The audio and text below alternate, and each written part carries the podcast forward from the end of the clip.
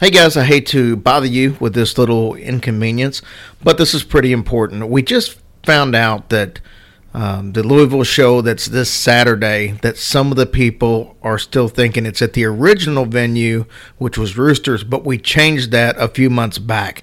And we just want to make sure that everybody realizes that the show is at Khalil's on Dixie Highway in Valley Station. So disregard what it says on your ticket if you bought a ticket uh, a few months back.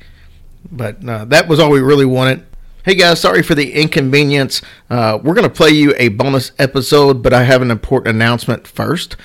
First of all, if you were coming to the Louisville show this Saturday with uh, us, Brohio, and Bishop James Long, and We Drink and We Know Things, that venue was changed uh, almost three months ago so it is no longer at Roosters. It is at Khalil's on Dixie Highway. So I needed to make sure everybody knows that. And showtime is now 2 p.m., not 3 p.m. So we posted this all over the place and sent some messages out from Eventbrite. But we wanted to make sure that you guys got this as quick as possible, just since it's only a couple of days away, to make sure there's no confusion. So the show is at 2 p.m. at Khalil's on Dixie.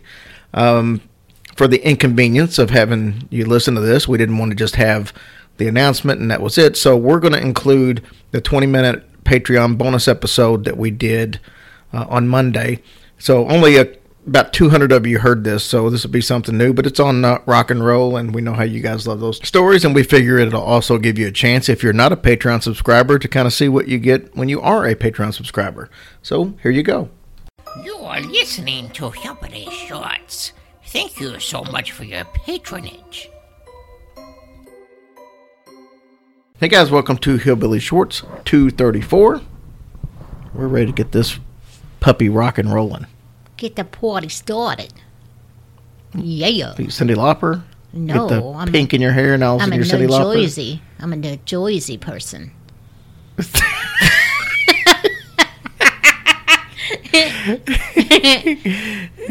what? I'm gonna let you read the first story tonight. It's got a little rock and roll flavor to it, All right, I think we're counting backwards. like most Countdown. countdowns. That's why it's called a countdown. Well, I guess we're talking about rock and roll people, and uh, guess we'll find out since I don't know what it's about. Of course you don't. And why would you? The calls. Number 10, Buddy Holly. Buddy Holly. I had somebody send me a picture of Buddy Holly. Yeah. the other day. Well, not a picture of Buddy Holly, a picture of his gravestone. Oh. So, and they didn't even know that I had this worked up. Oh, well, that's weird. Yep. Buddy Holly But did she- that from the grave. She lives in Lubbock, Texas, which is Yeah. where Buddy was from. apparently, where he's buried. So, I thought it was pretty cool. Okay. Well, the Clear Lake, Iowa field where Holly's plane went down has become a mecca for Hollyites and its source of some terrifying tales, too. Clear Lake residents report seeing a phantom plane in the area, and ghostly lights are often seen in the field. And that's all we got for you, buddy. Yeah, there's not much there. The end. Number two is Mama Cass. This one comes from an unusual source, namely actor Dan Aykroyd, who owned Cass's former Los Angeles home and then sold it in 2007. Although Cass didn't die in the house, Aykroyd remains convinced that the spirit that spooks the place is her. Apparently, Cass moves jewelry around the house, turns the stairmaster on and off, and even climbed into bed.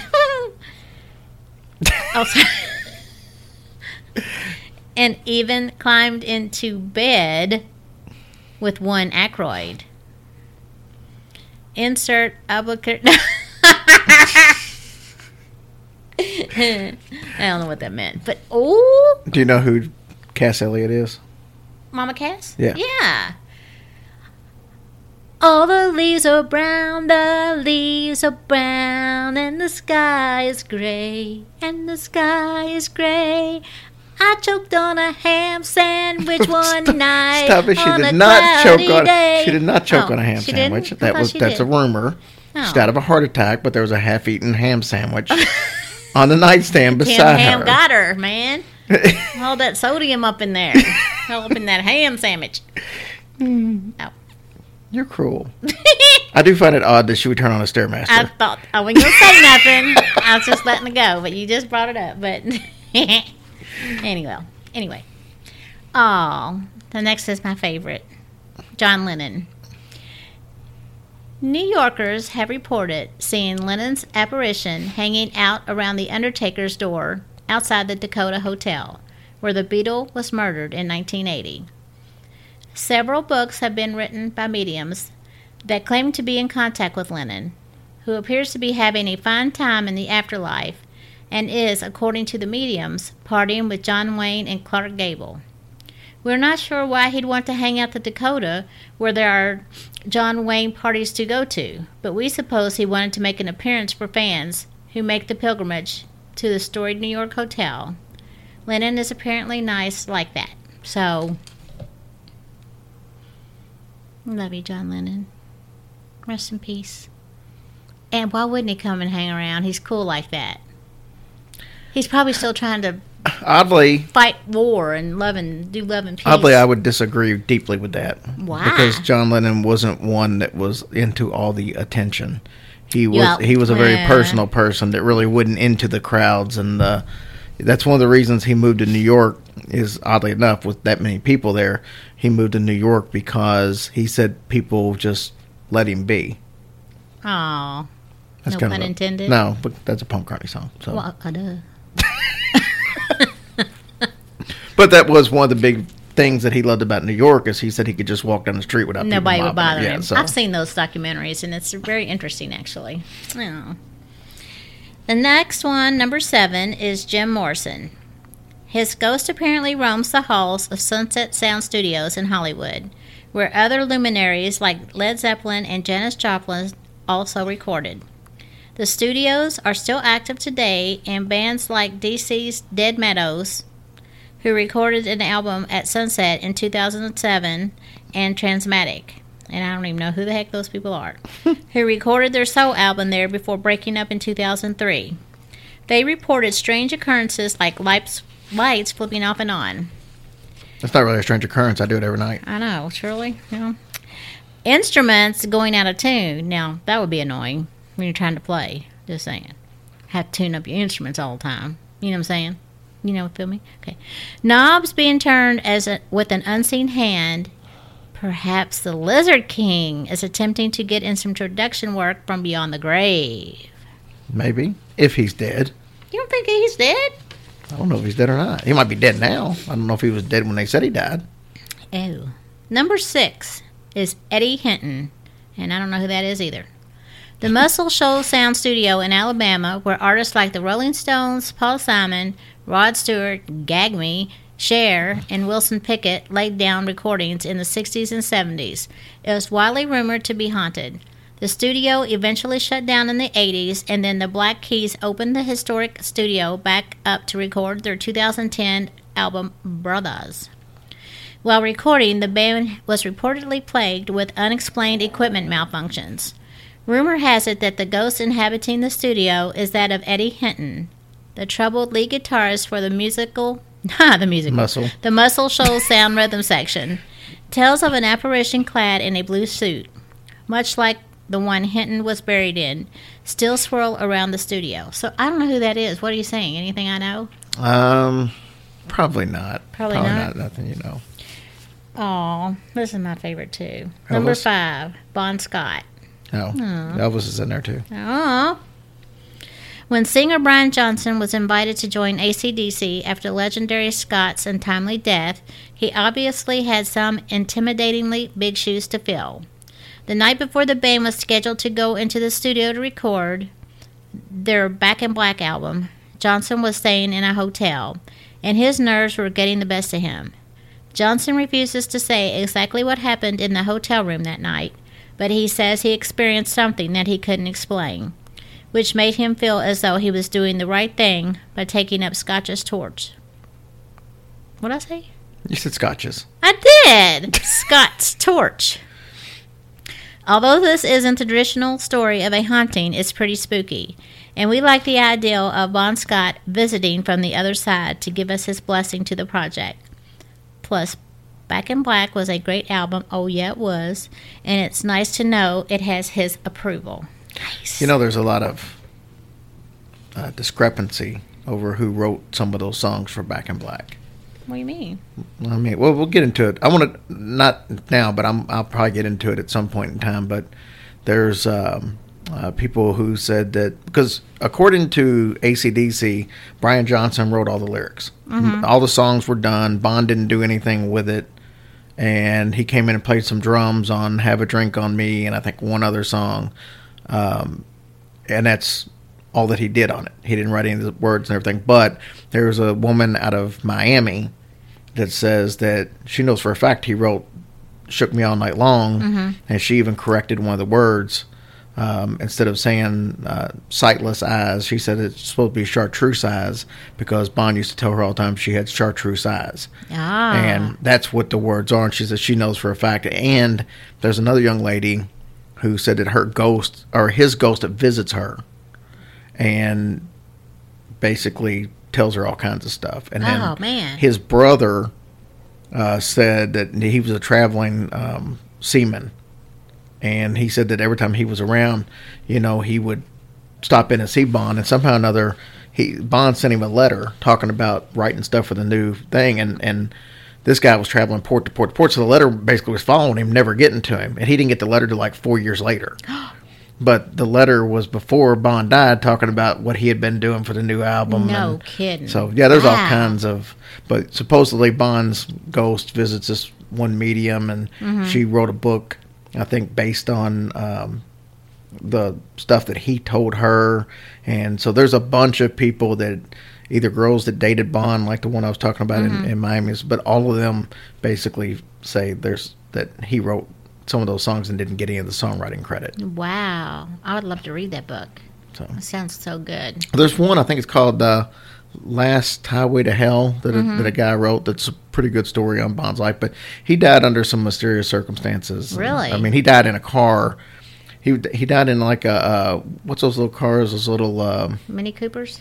no no like starts with an R rendezvous or I can't remember. Oh, I don't know. Anyways, he uh, he died in, in a, um, out in this little car. It was cold. It was in I think London, and it was freezing outside. And he had been drinking. And this, the guy that he was with claims that he just left him out in the car with some little thin blanket on like a freezing cold winter night. And he threw up and Oh, choked he on choked choked on on his vomit. vomit. And you know, so that's pretty much the end of it. But there's a lot of people think that this guy might have gave him heroin and he had an overdose, so he just kind of left him out in the car because he didn't want to be tagged with it. And you know, so there's all kinds of different That's terrible. yeah. So it's a bunch of different stuff. I, I, it actually may be something we do like for a Patreon episode. I would love to do something on that. It's just the story is so interesting. There are so many. There are so many good stories out there, rock and roll wise, like that. I mean, like we did the one on Jimi Hendrix. Mm-hmm. Yeah. about him possibly being killed, and then you know, like I said, there's just so many. Graham Parsons, that's an awesome story that I would love to get into at some point. Yeah. You probably have no clue who that is. do No. you? He's a country singer, an old country singer. I think he used to do a bunch of stuff with Emmylou Harris Mm-hmm. and stuff like that. But he died when he was 23. But it's like a really screwed up story. Oh, gosh. But him and a buddy had something worked out to where if one of them died before the other, they would go out to um, uh, the Joshua Tree out in uh, the desert. They would go out there all the time. That little uh, state park, the Joshua Mm-hmm. Tree.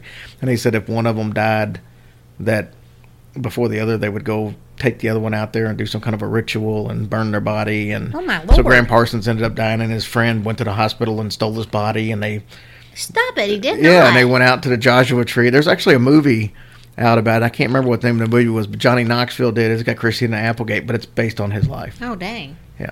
So, anyways, I'm sorry. Sorry. I digress. A ramble? You get me going on music. I guess. I know. Number four is Hank Williams. One of the busiest spooks in Spookville, Williams' ghost has made appearances at a variety of locations.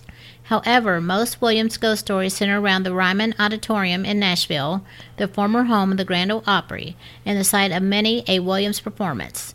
Employees have reported running into Williams backstage, and some have seen a white mist on the actual stage after closing. They claim it's Williams, apparently. He's sound checking from the beyond. Oh, that's so cool. I bet he's sad because they kicked him out of the Grand Ole Opry. That was on him. I know. Shouldn't be a drunk. Sorry. Elvis. I love your lips. All right. The ghost of Elvis is another one of the busiest apparitions in the netherworld. He reportedly haunts a lot of places from Graceland to some of the halls where he played during his lifetime. We're not sure if Elvis really has time to get around to all those places while also following Mark Kahn up Union Avenue. Cohen. Cone, my bad. But the stories are fun nonetheless, especially the one where he's been seeing Marion, Marilyn Monroe in the Graceland Chapel, which is, of course, the most serious and believable ghost story ever.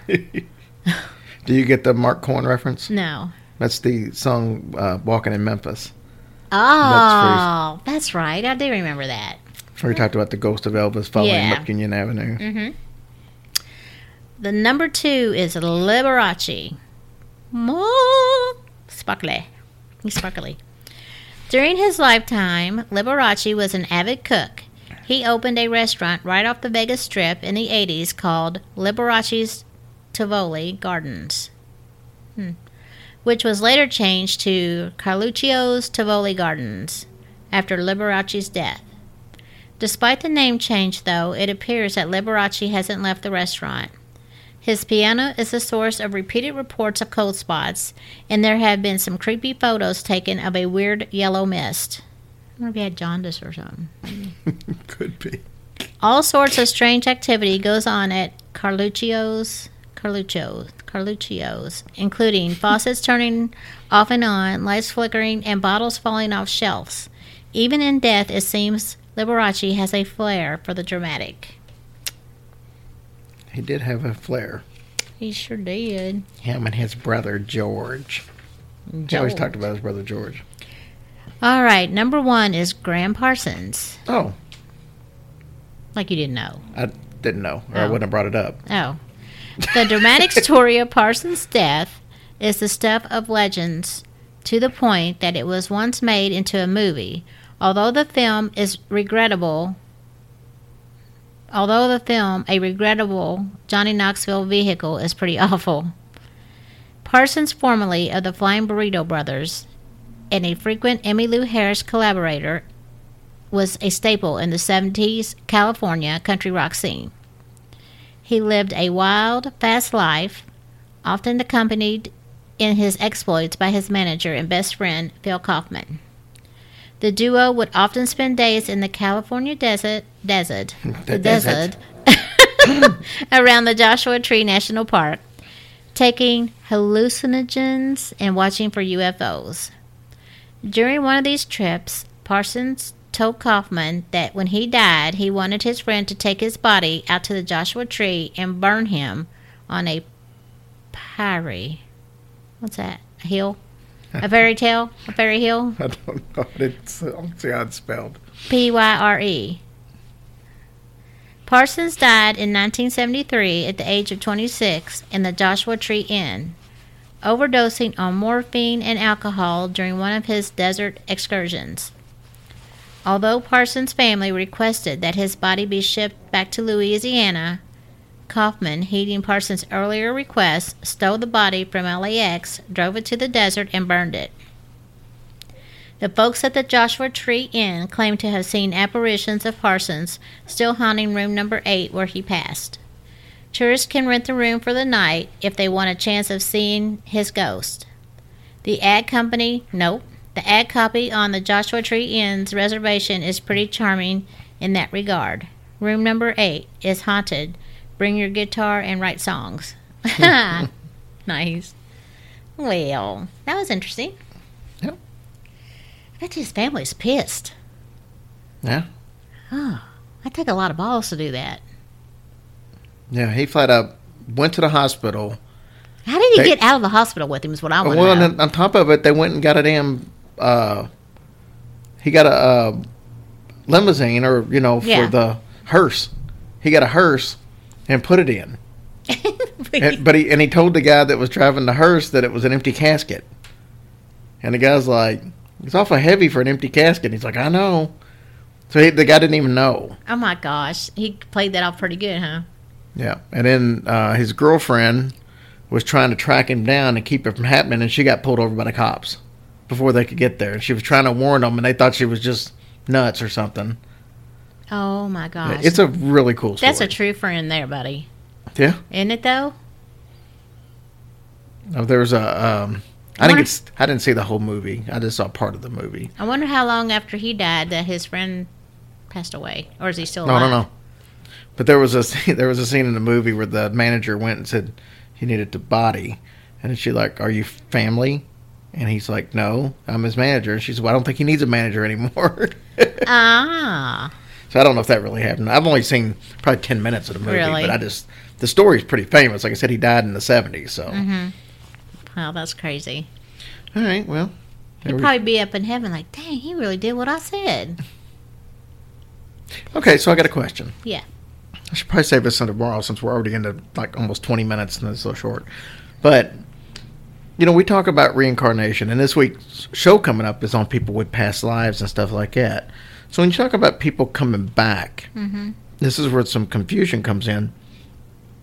Like we talked about John Lennon coming back Mhm. and people seeing him. But if you believe the reincarnation stories, the reincarnation stories basically say you get to rest a little bit and then you learn some stuff and then you get to come back. So why would people who do they come back as? If you've maybe maybe this maybe John Lennon was somebody else in the 1600s and Yeah. maybe he was somebody else and so why would he come back as John Lennon or how would you choose to come back if you've maybe been several people? I don't know. Maybe God Mm. chooses that for you. Know. Anyways, I wonder what I would be back at. I wonder. I hope when I come back, I am tall and skinny. that would be so amazing. but who's to say you wouldn't already tall and skinny and didn't like it and you want to come back? I know I didn't want to come back short and squatty. Now come on. Four eleven. Stop. Pooping that hair up, trying to get higher to Jesus. No. I did not wish that. All right, we're moving on till tomorrow's show. Love you guys. Love y'all. Bye.